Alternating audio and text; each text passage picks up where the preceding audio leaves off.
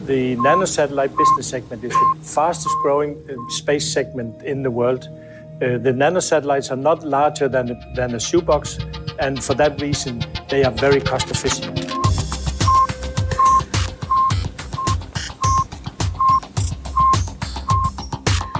Siden Sovjetunionen sendte Sputnik i rummet i 1957, er mængden af data, vi får fra rummet, bare vokset og vokset.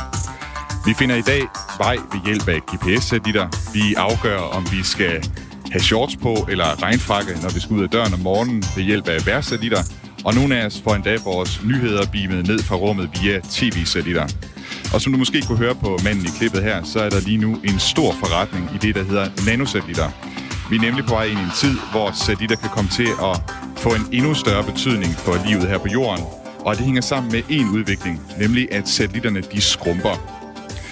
Du lytter til den nye rumalder med mig, Thomas Schumann, og i dag der skal det handle om, hvordan satellitter de forandrer rumfarten og vores liv her på jorden. Og ikke nok med det, så kan det også være ultra små og ultra lette satellitter, der for første gang tager os ud til andre stjerner. Og jeg har i dag besøg i studiet af en af dem, som driver den her forretning, og det er dig, direktør i Gomspace, Niels Bus. Velkommen til. Og jeg skal huske at lige skrue op for dig her. Jeg prøver lige at sige goddag igen. Hej, Niels Bus. Hej, tak Sådan. fordi jeg må komme. Ja, det var godt, at du kom her, herned. Og selvom at, øh, at man så sidder i et studie sammen, så kan man godt øh, miste forbindelsen her, hvis man glemmer at skrue op for pulten. Du har simpelthen kørt hele vejen herned øh, til Aarhus for at være med her i studiet i dag fra jeres hovedkvarter i Aalborg, Aalborg i Gomspace.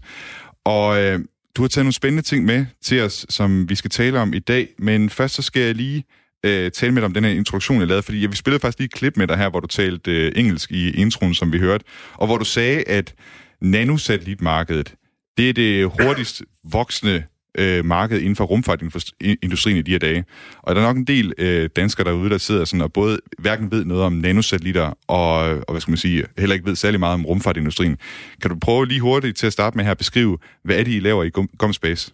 Ja, øh, nanosatellitter er meget små satellitter, Øh, øh, når vi kalder dem nanosatellitter, så er det egentlig CubeSats, hvor der er sat flere sammen i, i, i, i forskellige størrelsesforhold.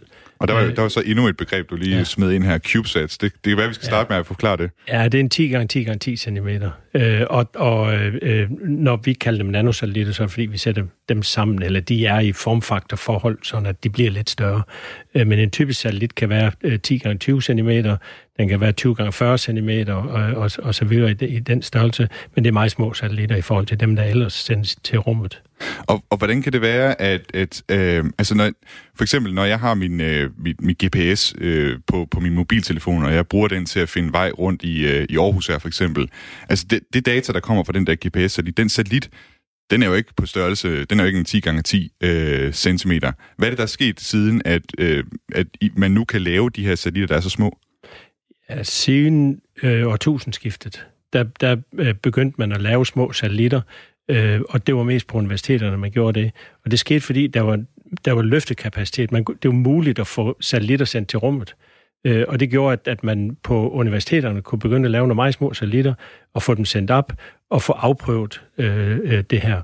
Og, så det er egentlig noget, der er vokset ud af, af, af universiteterne. Øh, og, og så finder man ud af, egentlig som man har gjort helt fra starten, at satellitterne de behøver ikke at være ret store. Øh, og, og hvis vi sammenligner det med den normale hvad skal man sige, udvikling i elektronik og, og, i, og i mange andre apparater, så er, det, så er alt muligt også blevet mindre. Det gør de også inden for satellitterne. Jeg har hørt nogle af de her forretninger, de faktisk startede med, at der har været nogen, der undrer sig over, at, at sådan en mobiltelefon, øh, at der er meget elektronik i den, som man i virkeligheden lige så godt kunne smide op i kredsløb omkring jorden, ikke? Lige altså, præcis. Ja, altså ja. Det, det er simpelthen fordi, at elektronik den er også øh, blevet bedre, eller blevet mindre og bedre, og kan, kan meget af det samme, som man ellers kunne, altså man skulle bruge en, en skolebus størrelse satellit på, ikke? Ja, det man brugte en mainframe, mainframe computer øh, til for, for 30 år siden, da jeg gik på universitetet, der måtte jeg snige mig ind om natten for at få computerkraft. Det går jeg rundt med i lommen, det går jeg rundt med i brystlommen nu. Faktisk mange flere øh, øh, hestekræfter, der har sagt mange flere, meget større effekt i dag. Øh, og det er det samme, der sker her. Man går fra radiorør til integreret krigsløb. Ja. Og jeg kan også huske, nogle af de første mobile telefoner, der kom, det var, det var så sådan nogle store klodser i forhold til dem, vi har i dag. Og de var jo også ret dyre. Er der også et prisfald så i forhold til, til små satellitter? Nej, hvis du ser på mobiltelefoner dengang, og det du giver for dem nu, måske ikke lige helt i starten, så er prisen faktisk gået op. Nå, okay. Men det er jo fordi, der er et hav af ny funktionalitet i, i, i mobilen. Nu står man en PDR her, en iPhone her, den koster mere end en, end en Ericsson. Den gjorde for, for øh, måske ikke så meget, men alligevel lidt mere end en Ericsson. Den gjorde for 15 år siden, men det kan jo 100 gange mere. Ja. Den kan så mange ting, som man slet ikke, næsten ikke har drømt om dengang. Det tror jeg også kommer til at ske med, med satellitterne. Og du har faktisk taget en af de satellitter, som I laver med på, øh, på GomSpace, og jeg kan se, den, den står her foran mig i, øh, i sådan en fin øh, montre her, og den ser jo ikke særlig stor ud. Den er jo, altså, jeg vil, jeg vil sige, den er på størrelse med en halv skotøjsæske eller sådan noget, ikke? Øh, i størrelse. Altså, der kunne, hvis det var en skotøjsæske, så skulle det kun høj, højst være en og ikke en særlig stor sko. Det er i hvert fald ikke en størrelse 45 sko, der kunne være i der. Det er hverken din eller min, der kan være det. ja. Og så har den nogle, øh, man kan se nogle, noget, der ligner antenner og lidt solpaneler på. Og det er, den, er, den er sådan, den er jo øh, aflang, den her. Det er jo ikke, det er jo ikke en, en, en kube, eller hvad skal man sige, en cube. Det er to cubes, der er sat på, øh, på hinanden, ikke? Hva, hvad er det for en satellit? Det her, det er GOMX 1. Det her, det er engineering-modellen af GOMX 1. Det vil sige, den, der bliver tilbage på jorden, når den anden er sendt op. Øh, og det var en satellit, øh, det var den første satellit, vi sendte op i GomSpace. Hvornår gjorde I det? Øh, det gjorde vi i december, november-december 13. Ja. Øh, og, og i løbet af november, i, i løbet af december 13, der samlede jeg den data op på flytrafik over hele jordkloden. Det vil sige, at vi kunne, øh, vi kunne, vi kunne logge øh, de fly, der var i luften øh, øh over hele jordkloden i, i løbet af den 14-dages periode. Så, så den, den flyver hen over jorden, og så de fly, der er nede under den, ja. øh, i det område, den flyver, alle dem, den ligesom har direkte udsyn til, ja. der kan den sidde og få deres data op til sig. Lige præcis. Ja. Og hvad, hvad, hvad er det smarte ved det? Det er jo... Øh, så går jeg lige tilbage til, da vi, da, da vi eller øh, grundlæggerne, de fik ideen til den her. Øh, det skete, da Air, France-flyet faldt ned i Atlanta her på vej til Rio. Øh, der tænker man, øh, ved man ikke, hvor de er hen? Nej, det gør man ikke. Det gjorde man ikke på det tidspunkt. Når det er ude over åbent vand, så flyet væk fra radar og, og så videre. Øh, så var det sådan, at alle fly, de allerede var begyndt at få, få øh, øh transponder ombord, så de kunne se hinanden, og når de var over land, så kunne man øh, øh, kommunikere med dem igennem de transponder til jordstationer. Men over vand, der kunne man ikke se noget. så fik vi de ta- den tanke at sætte en radio ombord på sådan en lille satellit. Altså, den er virkelig ikke større end to knytnæver, den her. Ja. Øh, og sende op, og så kunne man tracke alle fly på hele jordkloden med sådan en. Med der. sådan en lille kasse der? Ja. ja. Man kan ikke gøre det live, fordi den kan kun være et sted ad gangen, så der skal mange satellitter til, hvis man kan, kan se dem hele tiden, øh, hør, øh, se og, og, og logge dem hele tiden i en, i en konstellation af satellitter. Øh, men den vil så til gengæld heller ikke være særlig dyr i forhold til de kæmpe store satellitter, der er deroppe. Kan du prøve at beskrive det, øh, altså, fordi det er jo ikke en, altså, det er jo ikke en enkel sag at lave sådan en, en, en satellit der, går jeg ud fra. Altså, der er, rummet er jo et noget barskt miljø. Hvad er det for noget, sådan en satellit, den skal kunne, den skal kunne udholde i, øh, i rummet? Jamen, det er faktisk en af de steder, hvor, hvor at, at vi flytter nogle grænser.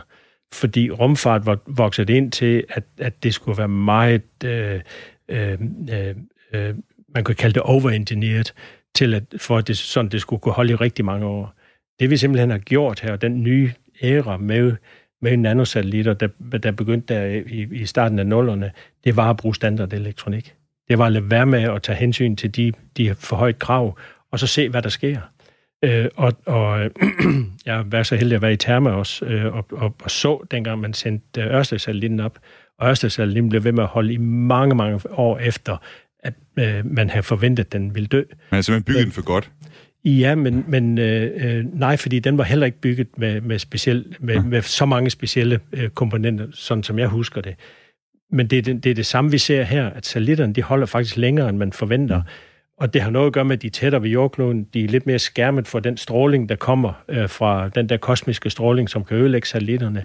Så det er muligt at bygge satellitterne med simplere komponenter, end, end det, der ligesom er blevet vane i branchen. Det er en af de forandringer, der sker. Og det er også derfor, nogle af, nogle af de nye unge, som kommer ud, siger, vi gør det bare. Og, og de gamle, de siger, ah, mm-hmm. så er vi ikke sikre på, at det holder men så sender vi bare en ny op. Ja. Det, er ikke, det har heller ikke været tankegang tidligere.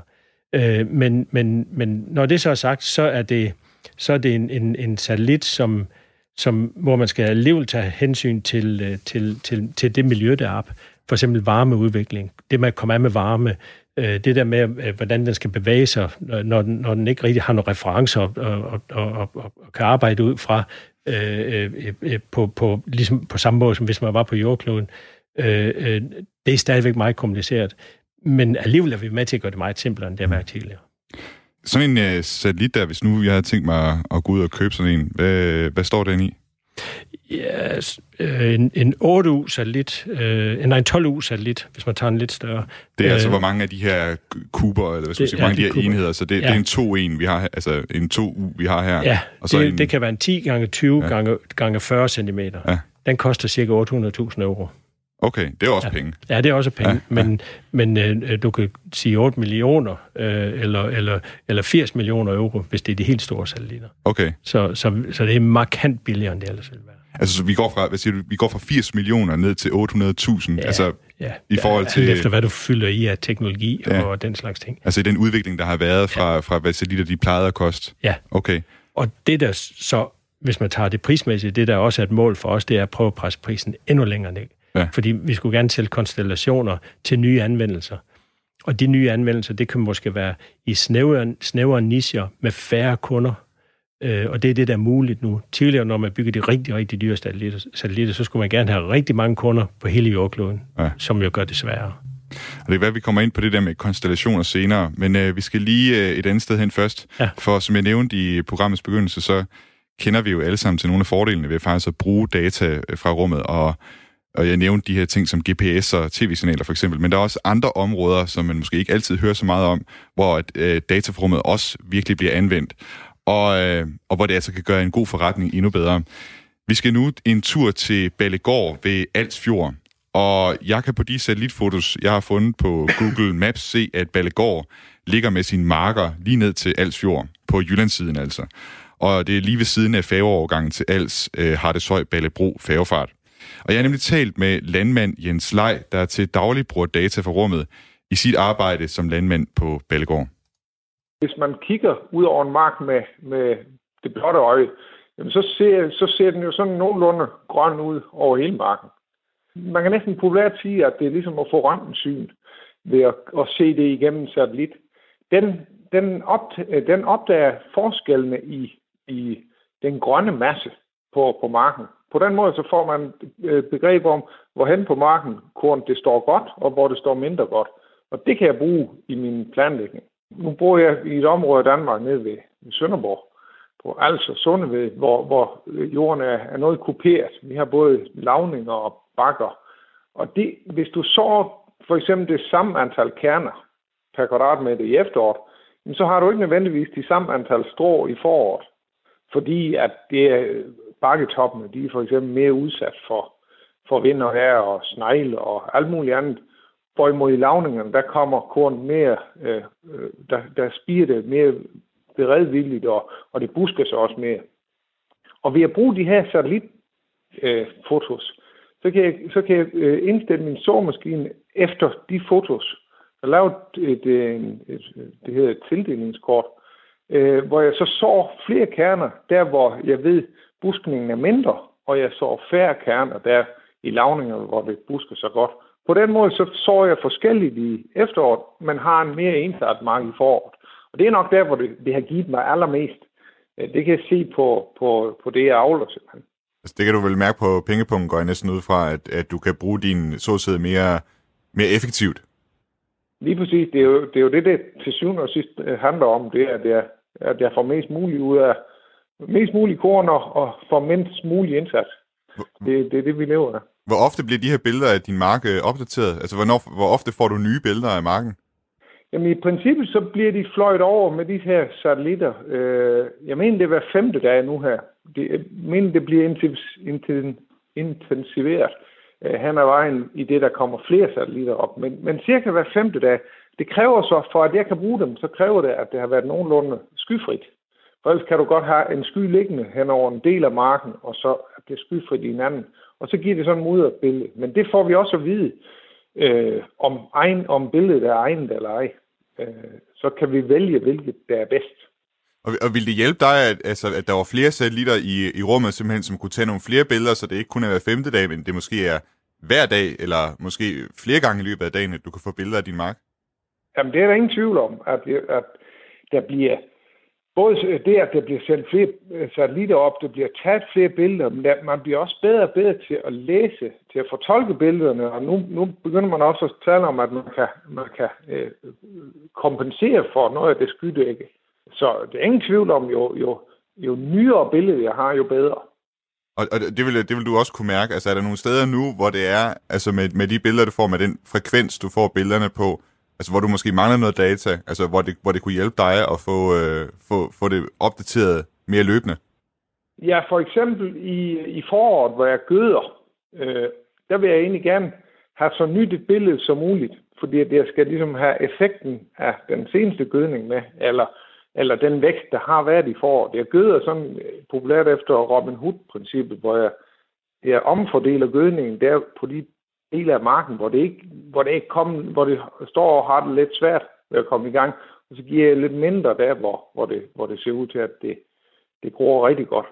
Og, og der er det nogle gange et problem, hvis, hvis øh, billederne er for gamle, så, så er de ikke helt aktuelle. Og det, der vil det hjælpe mig. Jens, hvad, hvad er dit indtryk i forhold til, hvor mange landmænd, der øh, benytter den her slags data, sådan som du gør, og, og i det hele taget sådan, hvor parate landmænd de er i forhold til at, at bruge data fra rummet? Jamen, det er, jeg har været lidt, øh, lidt, lidt bekymret tidligere, for jeg synes, det var lidt drøjt at få både landmænd, men e- egentlig også i lang tid maskinproducenterne øh, til at forstå, at, at de nye maskiner, der kommer, de skal altså kunne det her. Men der må jeg sige, at der er sket enormt meget øh, de seneste par år. Og det skyldes, at det, da jeg startede, der var, det, der var det noget af en nørdet omgang at sætte sig ind i. Det tog, det tog lang tid for mig at, at knække koden. Øh, også de, øh, de programmer, øh, man skulle bruge til de der billeder til noget, man kunne bruge på en maskine. Der var så mange forskellige filformater og alt muligt, som, som gjorde, at der var mange landmænd, der, der, der hoppede fra og sagde, ah, det er ikke, det er ikke derfor, vi er blevet landmænd. Men der er der altså sket noget på, på udviklingen af programmer og apps, og, øh, og det er både SEGES øh, landbrugsrådgivning, øh, og det er også andre øh, firmaer, der har slået sig ind på den vej og gør det simpelt at bruge. Det er simpelthen blevet mere brugervenligt. Ja, ja, hvor jeg tidligere kunne bruge øh, en halv time til en time på, på at lave sådan en kort til at, at, at gøde efter, eller så efter, så tager det to minutter nu her. Jeg kan gøre okay. det lige inden jeg går ud. Okay, og, og det, det, er en, det er en stor hjælp. Jens Lej, øh, også kaldet pioneren fra Ballegård, i hvert fald ifølge Jyske Vestkysten, landmand ved Ballegård, tæt ved Alsfjord. Tak fordi du har været med i dag og vil tale om, hvordan du bruger satellitdata til at, at lave landbrug dernede ved Alsfjord. Selv tak. Det var en fornøjelse. Du må have det godt. Hej. Tak lige meget. Hej. Du lytter til Den Nye Rumalder med mig, Thomas Schumann, hvor vi i dag taler om, hvordan satellitterne de skrumper og bliver flere i kredsløb over jorden. Og her i studiet i dag har jeg Nils Bus med, der er direktør for Gomspace i Aalborg, og han er altså en af dem, som er med til at bygge de her små nanosatellitter. Og øh, nu hørte vi klippet her med, med Jens Lej, landmanden nede fra Alsfjord. Og hos Gomspace vil I kunne hjælpe øh, sådan en landmand som, som Jens Lej med at få, måske få mere data, hvad skal man sige, i løbet af en dag, eller hvad skal man sige, hver dag for med jeres øh, nanosatellitter? Ja, i princippet vil vi. Øh, vi er nok ikke de bedste til, til at lave billeder. Øh, øh vi er måske lidt mere radioborgerne end, end kamerabordet. Det har noget med størrelsen af optik og den slags ting på, på det gør. Men i princippet ja. Og den der slags data, der kommer hele tiden, øh, og, og, og der tror jeg, at man skal tænke på, at, at det samfund, vi har, øh, der er ikke, det er ikke kun professionelt, man har brug for at få data hele tiden. Det er det meget, men vi har også øh, øh, lidt mere socialt. Det der mange ting, man kan få ved convenience, bedre end at det er perfekte data. Det er, det er, det er en stor drivkraft for, for rigtig mange data i, i, i fremtiden. Øh, når vi øh, snakker om sådan noget som det her, så er det, så er det, så er det til, til landmænd, det kan være til, til skibstrafik i is, øh, det kan være til øh, øh, øh skovbrænde, øh, det der med at kan, kan hele tiden kan følge med, om der er nogle områder, der, hvor det, der begynder at blive, blive varmt, øh, måske for varmt, øh, følge med i det. Øh, det kan være miljøting, det kan være vær, øh, vær øh, hvad hedder det, vinddata fra fly, når de, når, de, når de flyver, så kan man samle data op fra fly og bruge øh, til, til værmeldinger, som kan laves med lang, lang større finhed, end man kunne tidligere. Og den tendens til at kan gøre mange ting med langt højere finhed, det er sådan en tendens, øh, vi kan være med til at supportere over en bred vifte af forskellige anvendelsesområder. Så vidt jeg husker, så nogle af de satellitter, som I har fremstillet hos Scomspace, det er jo også nogle, der flyver op over Grønland og holder øje med Ja. Øh, blandt andet, er det, er det rigtigt forstået, at de holder øje med indlandsisen også, og, og hjælper med at forstå klimaforandringerne? Altså, vil det også der kunne, kunne, kunne hjælpe det her med at have, have meget mere data på det? Meget, ja. ja. Øh, der, der er flere ting i det, du, det, du nævner. Der er øh, det, at, øh, at man, man kan holde bedre øje med, med, med, med skibstrafik på, i, i Grønland, Øh, øh, men, men også, øh, der er også et spektralkamera ombord på de satellitter, som gør, at man kan, man kan få en hel masse data ud af, af, øh, af det, eller en hel masse information ud af de data på forskellige måder. Men lige netop det med, med, med, med miljøfaktoren, øh, og den, den, det fokus på miljø, der forudser jeg, at satellitter de kommer til at spille en stor rolle, fordi vi har brug for mere for finere data til at reagere hurtigere og til at, kan, til at kan, øh, øh, øh, lave bedre beslutninger i fremtiden. Øh, så det bliver et vigtigt område for os. Nu nævnte du det her tidligere med konstellationer, altså som, som jeg selv beskriver som sværme. Jeg ved ikke, ja. øh, det der med, med at oversætte det til dansk nogle gange, det hedder constellations på, på engelsk. Ja. Men det er vel også noget af det, der spiller ind her. Kan du prøve at forklare, hvad er ideen med sådan en, en satellitsværm, og hvordan er det, det kan hvad skal man sige, hjælpe til med at få den der, den der hele tiden opdaterede data? Ja, altså sådan, sådan helt ned på jorden, så er det sådan, at den satellit, der, der, der, der går omkring jordkloden fra nord og syd, øh, den kommer rundt cirka 17 gange i døgnet, på samme tid med jordkloden, den drejer. Og det betyder, at vi har scannet jordkloden en gang hver 24 timer. Det er i sig selv en, en kapacitet. Øh, øh, det er ikke nemt at gøre på andre måder. Men hvis du vil se et hvert punkt hele tiden, så skal der mange satellitter øh, øh, til for at gøre det. Øh, alt Men så simpelthen vil have et live øh, overblik over jorden hele tiden? Ja, ja hvis du vil have noget over Aarhus her ja. hele tiden, så, så, så skal det afløses af en ny satellit hele tiden, ja. for at der, der, der, der er overblik over det. Øh, alt efter hvor stor udstråling der er på det, øh, på, på det udstyr, der er, der er, hvor stor område det dækker på jordkloden, så skal der nok cirka 100 satellitter til, for, for, for at man kan sige, at der, der er sådan en, en, en live-dækning på mm. det. Øh, og det betyder, at man så skal holde 100 satellitter øh, øh, øh, funktionerende hele tiden. Altså en installation af, af, af, af satellitter deroppe, som har den rigtige afstand, der vender på den rigtige måde, der kan kommunikere med hinanden, der kan, der kan samle data op og få data ned på jorden. Det er det at holde en konstellation kørende. Det er vel i virkeligheden det, som altså, jeg tror måske de fleste, der har et, hvad skal man sige, et forhold til det, det er jo de her Starlink-satellitter, som, som SpaceX laver. Det er jo sådan en konstellation, ikke? Altså, hvor ja. det er, at de vil dække hele jorden med, med internet i virkeligheden fra rummet. Ja, og det de, det de så gør, når man gør det, det er, at man sender dem op i forskellige baner. Ja. Der skal nok sådan fem eller seks baner til. Starlink, de er sandsynligvis i ja, det er måske det samme, fem, seks, syv baner, de, de, de ligger i omkring jordkloden. Og når de kommer op, så, så, er de, så er de samlet i en kæde først. Så tager det lidt tid, for de er delt ud sådan at de har samme afstand i den samme bane omkring jordkloden. Og så længe de er der, så kan man se den kæde komme op i, over himlen hen over øh, vores område en gang imellem.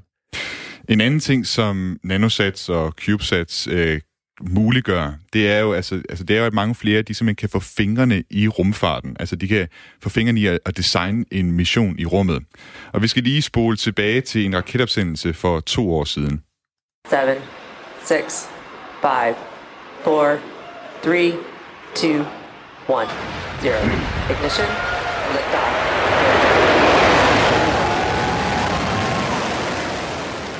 Det her, det var lyden af en af SpaceX's Falcon 9-raketter, der blev sendt afsted i december 2018 fra Florida med forsyninger til den internationale rumstation. Og en af dem, der var med over at se raketten blive opsendt, ham har jeg nu med i studiet øh, nu. Det er Andreas Kjær Didriksen, som, øh, ja, som jeg nu har med. Goddag, Andreas. Hej, goddag. Goddag. Og øh, dengang tilbage i 2018, der var du studerende på fysik og astronomi øh, på Aarhus Universitet. Og øh, du er så for kort tid siden blevet færdiguddannet øh, fra øh, fysik og astronomi og arbejder nu som udvikler for Jyske Bank. Hvorfor var det, at du dengang tog over for at se den her opsendelse af den her SpaceX Falcon 9-raket? Jamen, øh, mens jeg var studerende, øh, så fik vi det her super fede tilbud om, at øh, der faktisk øh, vi skulle øh, have bygget Aarhus Universitets første satellit, og øh, der kunne man så ansøge om at komme med på det her hold, og øh, jeg var så heldig at få lov til at, at komme med ind her. Øh, en blanding af fysik, studerende, astronomistuderende, ingeniører og folk fra geoscience, så en god blanding af en masse forskellige studerende. Øh, kunne så ansøge om at komme med til at, at bygge og, og være en del af det her øh, hold, som skulle lave vores første satellit Delfini 1. Og øh, som en del af det, så var øh, holdet selvfølgelig også så over øh, i Florida øh, i december 2018 for så at se, øh, da vi endelig så fik sendt øh, Delfini 1 øh, i rummet med den her Falcon 9-raket. Og, og før vi lige går i detaljerne med, med Delfini 1, hvad det er for en øh, slags satellit, og hvad den kan, øh, så skal jeg bare lige spørge dig, hvordan er det at være derovre i Florida og se sådan en raketopsendelse? Jamen, nu ved jeg ikke, om du så mig, mens du spillede dit lydklip, men jeg stod og kunne ikke lade være med at stå og smile, fordi det er, øh, det er en super fed oplevelse øh, at stå der. Vi, vi fik øh, set den fra en, jeg tror, vi var 5 km fra selve opsendelsen, øh, og jamen det, man kan fornemme, hvordan luften den simpelthen begynder at knitre, når først den her øh, raket øh, bliver sendt op. Og, og så er det også en fed oplevelse så at se, øh, når, når øh, øh første delen af, af Falcon 9-raketten øh, så igen prøver at, at lande. Det var så øh, desværre ikke en succesfuld landing, den havde lige den her gang, men, øh, men det var stadigvæk noget af en oplevelse. Ja, den gik lidt galt, det kan jeg godt ja, huske. den landede ud i vandet det også, ja. øh, af sikkerhedsmæssige årsager. Men, men den her øh, Delfini 1-satellit, øh, som, som blev sendt op til den internationale rumstation, og så blev sendt i rummet derfra, det er jo faktisk en, som I har været med til, altså som du som studerende på det tidspunkt var med til at udvikle sammen med GomSpace. Øh, kan du prøve lige at forklare, hvad, er det, hvad, hvad var det egentlig, det gik ud på, hele det her projekt med Delfini 1? Jamen, øh, det er også sådan, at, at Aarhus Universitet tænkte, at øh, vi ville godt have, have altså, arbejde lidt mere med rummet, og, og fik så den her mulighed om at få sendt en, en, en satellit i, øh, i kredsløb, øh, fordi at Andreas Mogensen blev sendt i rummet noget, noget tidligere, så fik Danmark så tildelt nogle øh, CubeSat-opsendelser, hvor øh, Aarhus Universitet så blev, blev tildelt en, og øh, blandt andet ved hjælp af et øh, samarbejde med, med Gomspace, så øh, fik vi jo alle vores komponenter til Delfini 1 øh, derigennem, øh, eller købte dem derigennem. Øh, Altså, jamen, ideen er så, at, at, vi skal være mere, øh, altså bruge rummet, udnytte rummet mm. bedre, øh, som det også øh, rigtig øh, fint bliver sagt, og, og, og muligheden er jo netop, når de er så små. Øh, så i første omgang var Delfini 1 øh, egentlig en proof of concept øh, mission. Så det, hele det her øh, samspil med at, at få den bygget øh, af, jamen, populært sagt, hyldevarer, øh, og så øh, få den samlet, få det testet, sendt op, og så se, kan vi kommunikere med den? Kan vi, kan vi gøre de ting med den, som vi faktisk ønsker at kunne gøre?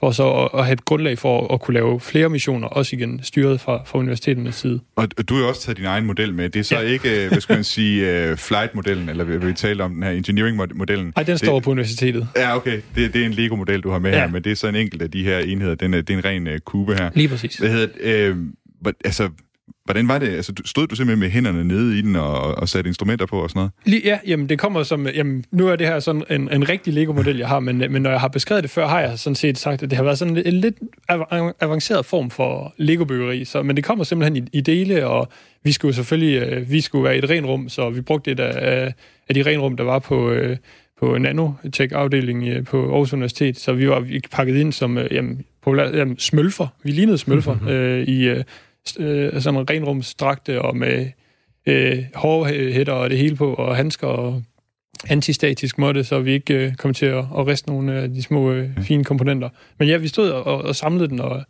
jamen, det tog, øh, det tog for os tre dage. Nu er vi så også, fordi at... Øh, det, det var hurtigt, kunne, ja, ja. Jamen, jeg tror faktisk, det kunne være gjort hurtigere, ja. hvis det var, at, det ikke var, at vi var et hold af studerende, som skulle være med til det. øh, nu ja. ved jeg ikke lige, hvad jeres øh, standardtiden er for at samle en, en, en et unit satellit. Øh, men, øh, men det er, vi laver simpelthen en prøvesamling først, for at se, om det hele passer sammen, og så derefter låser man, øh, låser man det sammen. Og, og, og altså nu, nu er du så ikke studerende længere Nej. på Aarhus Universitet, men øh, jeg går næsten ud fra, at du stadig følger med. Hvad er egentlig status på Delfin 1? Jamen, den er stadigvæk i uh, rigtig godt kredsløb. Uh, sidst jeg tjekkede op på den, var den cirka 375 km over jordens overflade. Uh, og det er ganske fint, kan man sige, når den blev sendt uh, ud fra... Uh, den, den blev sendt op til den internationale rumstation, hvorfra den så blev skubbet øh, væk med en, ja, en, en, en lille fjeder, faktisk. Øh, og så er den bare kredset rundt der. Og den rumstation er jo cirka, jeg tror, den var i 420 km højde, da vi blev, øh, da Delfin, Delfini 1 blev øh, sendt afsted derfra. Mm. Så, så den har ikke tabt særlig meget højde endnu, og vi forventer, øh, at den er i kredsløb i et års tid endnu. Ja. Niels Bus, du, du sagde jo, at, at det her med, med nanosatellitter, det er faktisk noget, der startede på universiteterne i det hele taget. Øh, og I har så samarbejdet her med, med Andreas i, i, i sin tid med, med, med det projekt med Delfini 1. Hvor, hvor stor en rolle spiller det for jer, øh, det her arbejde med, med universiteterne, og give dem mulighed for at sidde og nørkle med, med satellitter? Ja, det er jo det, vi kommer fra, ja. kan man sige, fordi da øh, øh, Gomspace blev grundlagt, det gjorde den på bagkanten af, at øh, de her tre studerende, de har sendt en satellit op på Aalborg Universitet.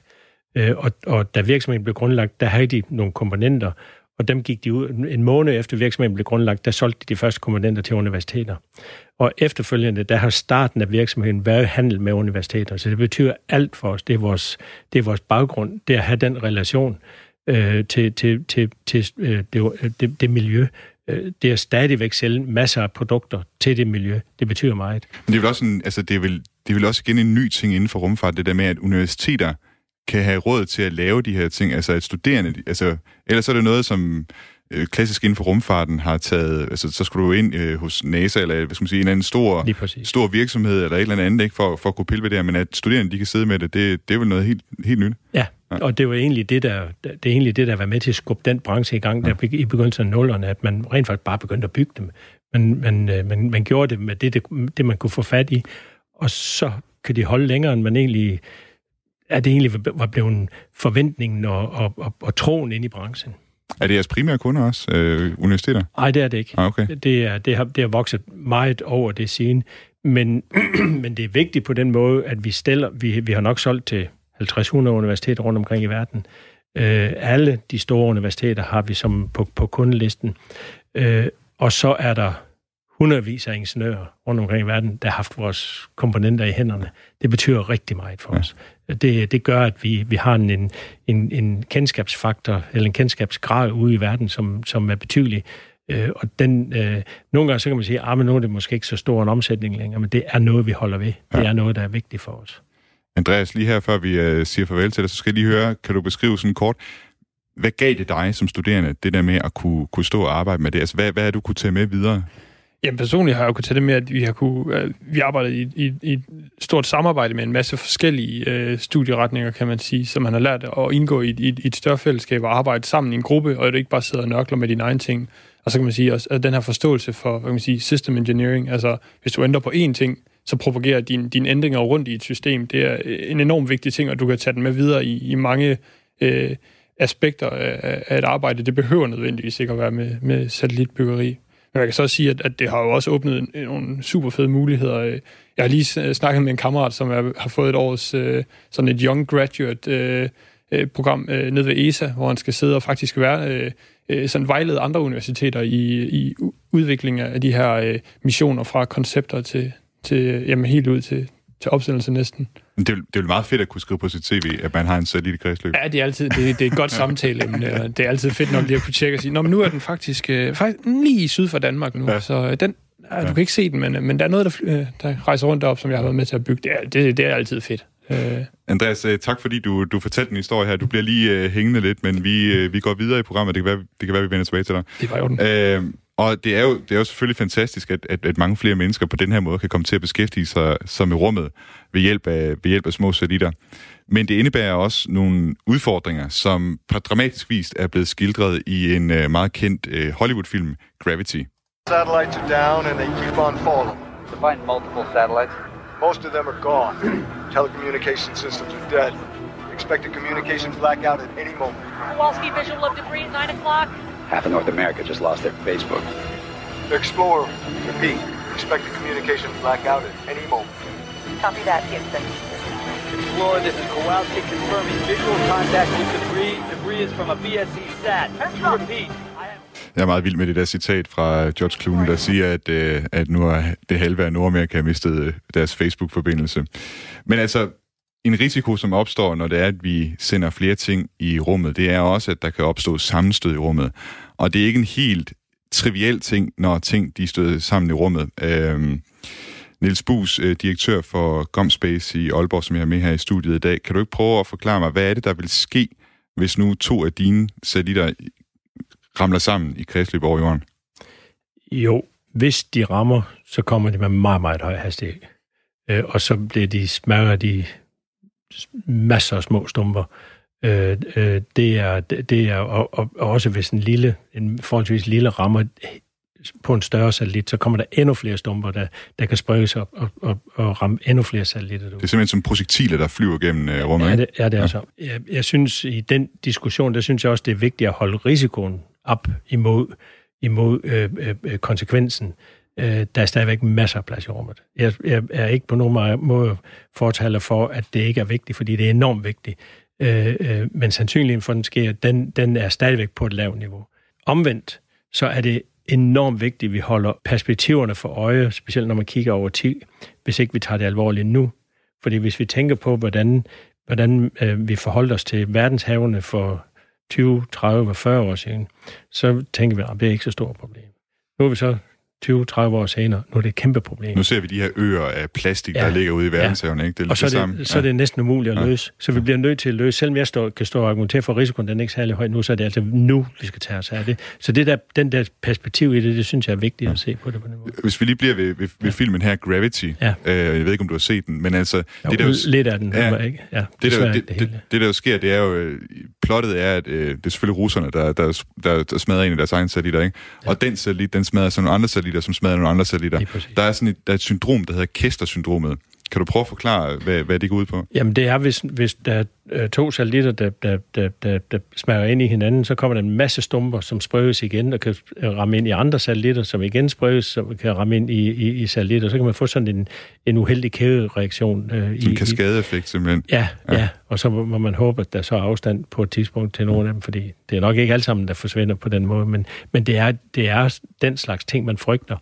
Og jo større tætheden den bliver der, jo større er problemet. Ja, og jeg har hørt, at, at det, det, der ligesom er risikoen ved det, det er, at man kan simpelthen fuldstændig gøre det umuligt at sende ting op i, i, i rummet. Altså det, det er sådan den ultimative frygt ved det, fordi det er nærmest, det er nærmest som at blive sandblæst af, af, af hvad hedder det, af ting og sager deroppe, ikke? Ja, og, og, og der er rapporter om nu, at, at, at at når der er mindre partikler, der rammer solpaneler, så går effekten på, på solpanelerne ned øh, på den måde. Og så den slags effekter ser man allerede nu. Mm. Øh, som, som og på noget, den internationale rumstation, for eksempel? Ja, for ja. eksempel, øh, øh, jeg ved ikke, hvad højde de værste ting, de ligger i, men, men man, man har den slags effekter, og man tager i hvert fald højde for den måde, man laver det på. Ja. Hvad med jer i GomSpace? Hvad, hvad gør I for ikke at være en del af, af problemet, så at sige?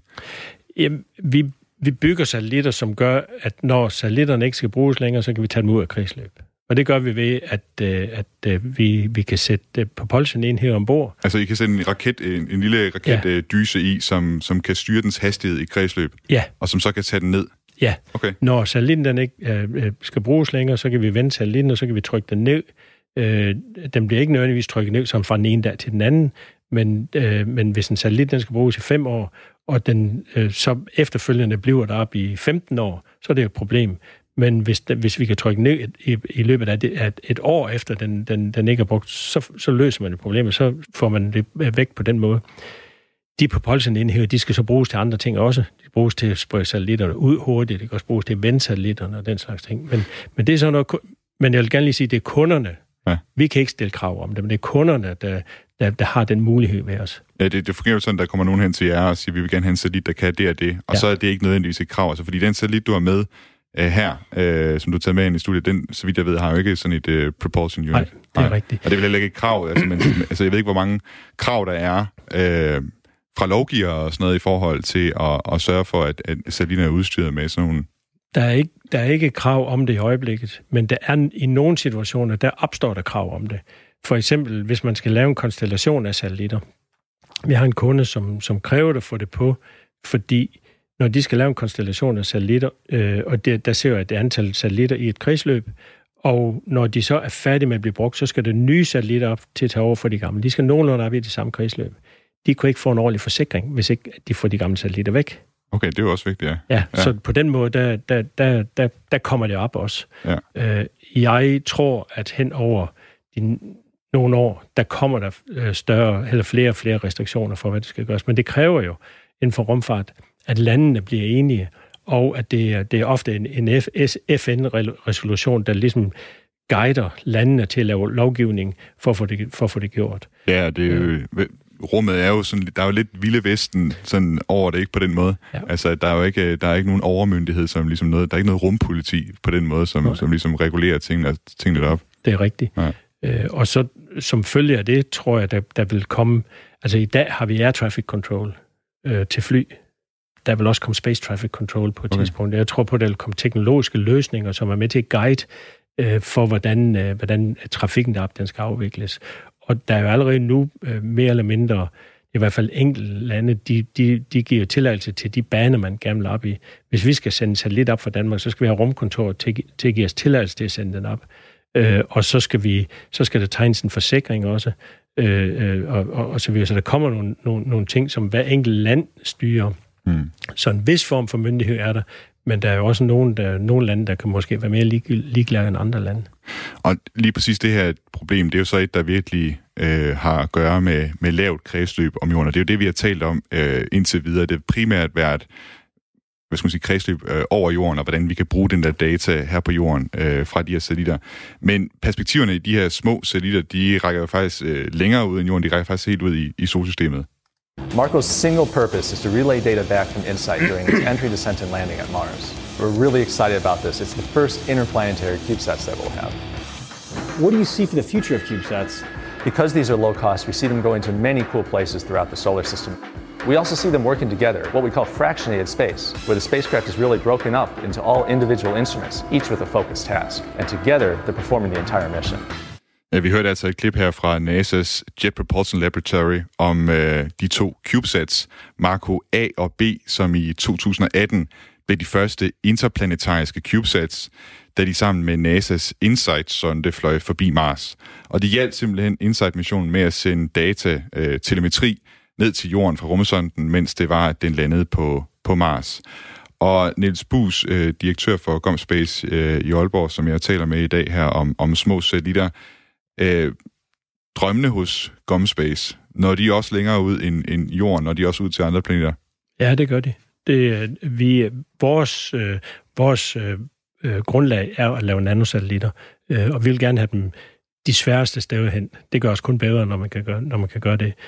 hvad, hvad kunne det være, øh, de sværeste steder? Altså, er det, er det, er det simpelthen de andre planeter? Jamen, det er det, er, det vi kalder deep space og ja. andre planeter, ja. ja. Helt sikkert. Og vi er også med i projekter øh, øh, på det område i øjeblikket. Okay, hvad for nogle projekter? Kan du røbe, røbe ja, noget af det? vi er med på et, øh, et, et projekt med, med ESA, øh, som hedder Juventus-projektet, hvor vi er med med en satellit på en større, på en større satellit, som skal ud til en er det en komet, man kalder det? Øh, Dydymus. Øh, jeg tror, det er en asteroide. Dydymus. Asteroide, ja, det er asteroide, ja. ja. En asteroide, jeg tager til fejl. Det er ikke, det er ikke værd øhm, øh, øh, hvor at vi, vi øh, skal sende satellit øh, øh, ud og være med til at, og, og, hvor den ene satellit skal ramme ned på en måne til Dydymus, og den anden, den skal, den skal øh, øh, hvad hedder det, i kredsløb omkring den, og øh, øh, opfange signaler. Ja, det, det er sådan en mission, hvor det er, at NASA vil, vil prøve at se, om de kan ja. hvad hedder det, ændre øh, retningen på en asteroide, eller de, ja. de vil i hvert fald teste med, med sådan ja. asteroidepar, ja.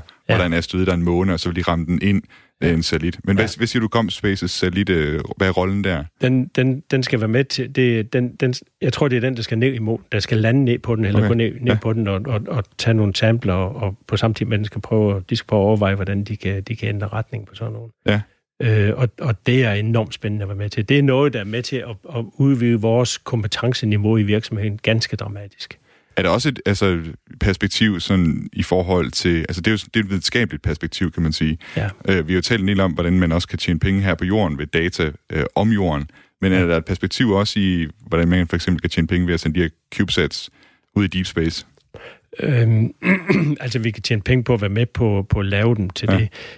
Der er ikke ja, meget bekendt er det ikke direkte forretningscases i øjeblikket på deep space. Der er perspektiver. Der mm. er, øh, der, der er mine, at det, det med at finde mineraler og så videre på, på, på nogle af de, øh, de, de planeter, eller hvad nu de hedder derude, øh, som er ganske enorme. Mm. Øh, og det har perspektiver fremover. Og nu begynder man sådan at snakke lidt, øh, lidt, lidt, lidt ud i visionerne. Det har, det har perspektiv, perspektiver fremover, når man gerne vil have folk længere ud i solsystemet. Fordi vi kan ikke tage alle materialerne med fra jorden. Mm. Vi er nødt til at være i stand til at lave ting øh, øh, ude i rummet øh, med robotter og, og på andre måder. Og de mineraler, der er om, øh, på, på nogle af de, øh, de, de kometer, der er derude, det er øh, bare, bare sådan en, der er halvanden kilometer lang. Det er mere end det øh, materiale, der skal bruges til elektronikproduktion i øh, nogle af de, de ævle metaller i 100 år ude i fremtiden. Og hvordan, så, hvordan kunne man forestille sig, at en, en CubeSat kunne spille en rolle der? Jamen, den kan være med til at, den kan være med til at, at, at, at finde de ting. Okay, og, ja. og, og, kortlægning. Ja, ja kortlægning, spider, ja. Men, men man kan også... Øh, man kan også tænke sig i, i forbindelse med nogle missioner, du, at de her nanosatellitter, det kan være en form for rover, der, der, der bevæger ah. sig omkring de, øh, enten, enten øh, øh, de andre satellitter, og til inspektion af andre satellitter, kan de også bruges til at, at, at bevæge sig omkring. Så der, der er en række forskellige ting. Niels, jeg har også et andet klip, øh, jeg vil spille for dig, hvor ja. vi kommer endnu længere ud i rummet, end øh, bare ud i solsystemet. We know that it will take a long time, probably a generation, to actually launch a spacecraft that can travel interstellar. But we do know that uh, the time is to start now, given that technology is available, and it's mostly an engineering challenge and not a scientific challenge. Manden, vi hørte fra her, det er Yuri Milner. Han er russisk milliardær, og så har han kastet sig, eller han kastet nogle af sine mange penge efter et projekt, som skal sende en ultra lille satellit afsted mod vores nabostjerne Alpha Centauri. Og han siger her i klippet, at det er noget, der vil tage lang tid at gøre, men at det ikke længere er et videnskabeligt spørgsmål, om det er muligt, det er ligesom afklaret. Nu handler det bare om at få kastet noget ingeniørkraft ind i det her projekt. Grunden til, at den her satellit den skal være så lille, det er fordi hele konceptet går ud på, at man ved hjælp af laser øh, fra jorden vil accelerere den her satellit, den er meget, meget lille satellit, med flere hundrede millioner kilometer i timen, så den kan tilbagelægge de omkring fire lysår, der er mellem os og Alpha Centauri på blot 20 år. Og jeg siger blot 20 år, fordi altså, den her stjerne den er ufattelig langt væk. Altså, når man siger fire lysår, så er det jo fordi, det tager fire år for lyset, som er det hurtigste i, øh, i universet, at tilbagelægge afstanden. Og Nils, jeg ved, ikke, jeg ved ikke, hvor meget øh, du har beskæftiget dig med Breakthrough Starshot, som det her projekt hedder. Øh, jeg tænker bare, hvad, hvad tænker du om sådan et projekt? Øh, jeg, jeg synes godt, jeg kan, jeg kan forstå princippet lidt i prøve på at skyde dem ud med fotoner, som vil bevæge sig med, med, med, med lysets hastighed, han har sagt. Øh, vi er, vi er, selvom vi er ude i rummet, så er vi lidt ned, mere ned på jorden end det. Men jeg kan godt forstå, at der er nogen, der prøver. Ja. Øh, det, det synes jeg er vigtigt. Jeg synes, øh, øh, jeg synes, udforskning er enormt vigtig, også selvom vi siger, at det drejer sig om at, at, at lave infrastruktur. Vi er mere sådan nogen, der, der, der, der, der, der er med til at lave infrastruktur. Som jeg, jeg siger som til, vi laver jernbanerne og USA efter kobberne, de har, de har været ude og, og fundet, fundet, fundet ud af, at der var noget derude. Det er den slags ting, vi laver. Men det er så vigtigt at komme ud og lave, lave udforskning øh, i, i det hele taget, hvis jeg må trække den, trække den i den retning, ja, fordi det har noget med det at gøre. Ja, ja. Og, og øh, for, for alle, øh, for os almindelige mennesker, der kan man også sige, at, at er det vigtigt for et land som Danmark at lave udforskning, selvom vi er et lille land, så vil jeg sige bestemt, det, det er vigtigt for os, at vi har en astronaut det er så et problem, at vi ikke har penge nok til både en astronaut og så, så alle de andre ting, men det er vigtigt, at vi har en astronaut. Mm. Og jeg plejer at bruge det, det helt basale eksempel, at hvis ikke Knud Rasmussen han har kørt rundt på hundeslæg op i Nordgrønland for, for i begyndelsen af, af, af sidste århundrede, så har vi ikke vundet den retssag over Norge i det, i, ved, ved, ved den internationale domstol om, hvem der har herredømmet over, over Grønland. Og det er det samme med rumfart. Mm. Hvis ikke vi er med, så får vi ikke vores lille del til de fremtidige generationer. Så, så jo, jeg synes, det er vigtigt. Ja. Øh, Men man kan vel også sige, man kan vel også sige altså, med sådan et vildt projekt som det her, altså det afspejler jo også igen, at altså, der er selvfølgelig nogle vilde ting med nogle laser ja. og sådan noget, der skal ja. laves, ikke? Ja. Men altså, der er også noget, der er blevet muligt igen, fordi satellitterne er inden for rækkevidde. Der er også et andet projekt, Planetary Society, de... Øh, ja øh, over i USA, de vil lave en, øh, de laver nogle missioner med også med CubeSats, ja. hvor de tester om de kan flyve ved hjælp af, af, af, af lyset fra solen simpelthen, ikke? Ja. Altså jeg tænker, der er vel også nogle som CubeSats, de, de er vel også med til at, at åbne det op for mange flere, så der er mange flere, der kan lege med de her koncepter og, og, og prøve koncepter af også. Helt sikkert. Ja. Helt sikkert, ja. Satellitterne kan i virkeligheden godt blive endnu mindre. Øh, øh, hvis, vi, hvis vi sammenligner den her satellit med en mobiltelefon, så kan mobiltelefonen stadigvæk meget mere, end den satellit kan. Hmm. Men vi har en faktor ude i rummet, det er at samle nok, samle nok energi op. Okay. Det er, at solpanelerne skal have en vis størrelse. Ja sådan en 8U-satellit, vi har lavet, øh, op i Gomspace, øh, øh, den har 3 meter vingefang i, øh, på, på, på, på solpaneler, som den slår ud, og den kan generere 100 watt. Det er øh, i, i, i forhold til størrelsen langt mere end OneWeb-satellitterne, de kan lave. Ja. Langt mere end OneWeb-satellitterne. Og det er, ikke, det er ikke selve satellittens størrelse, der er afgørende. Det er afgørende for, om, om solpanelerne de kan være inden for profilen af satellitten. Øh, øh så i virkeligheden, så kan vi godt lave den, den mindre, men, men det, giver ikke, det giver ikke umiddelbart mening at, at, at gøre det endnu. Eller også så putter vi bare flere instrumenter ombord. Ja. Niels, der er mange flere ting, vi kunne være dykket ja. ned i i dag, men øh, vi, vi når det desværre ikke inden for, for rammerne af programmet. Niels Bus, du er direktør for Comspace i Aalborg, og det har været en fornøjelse at tale med dig i dag, og tak for, at du vil komme hele vejen herned til Aarhus for, for at medvirke. Selv tak. Og med det så runder jeg af for dagens udsendelse af Den Nye Rumalder. Den nye rumalder er lavet af mig, Thomas Schumann, og det sendes hver søndag kl. 12.10.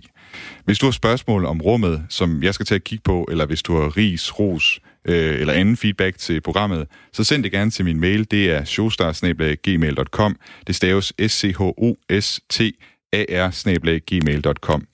Indtil vi høres ved igen, så vil jeg ønske dig en god søndag. Ad Astra.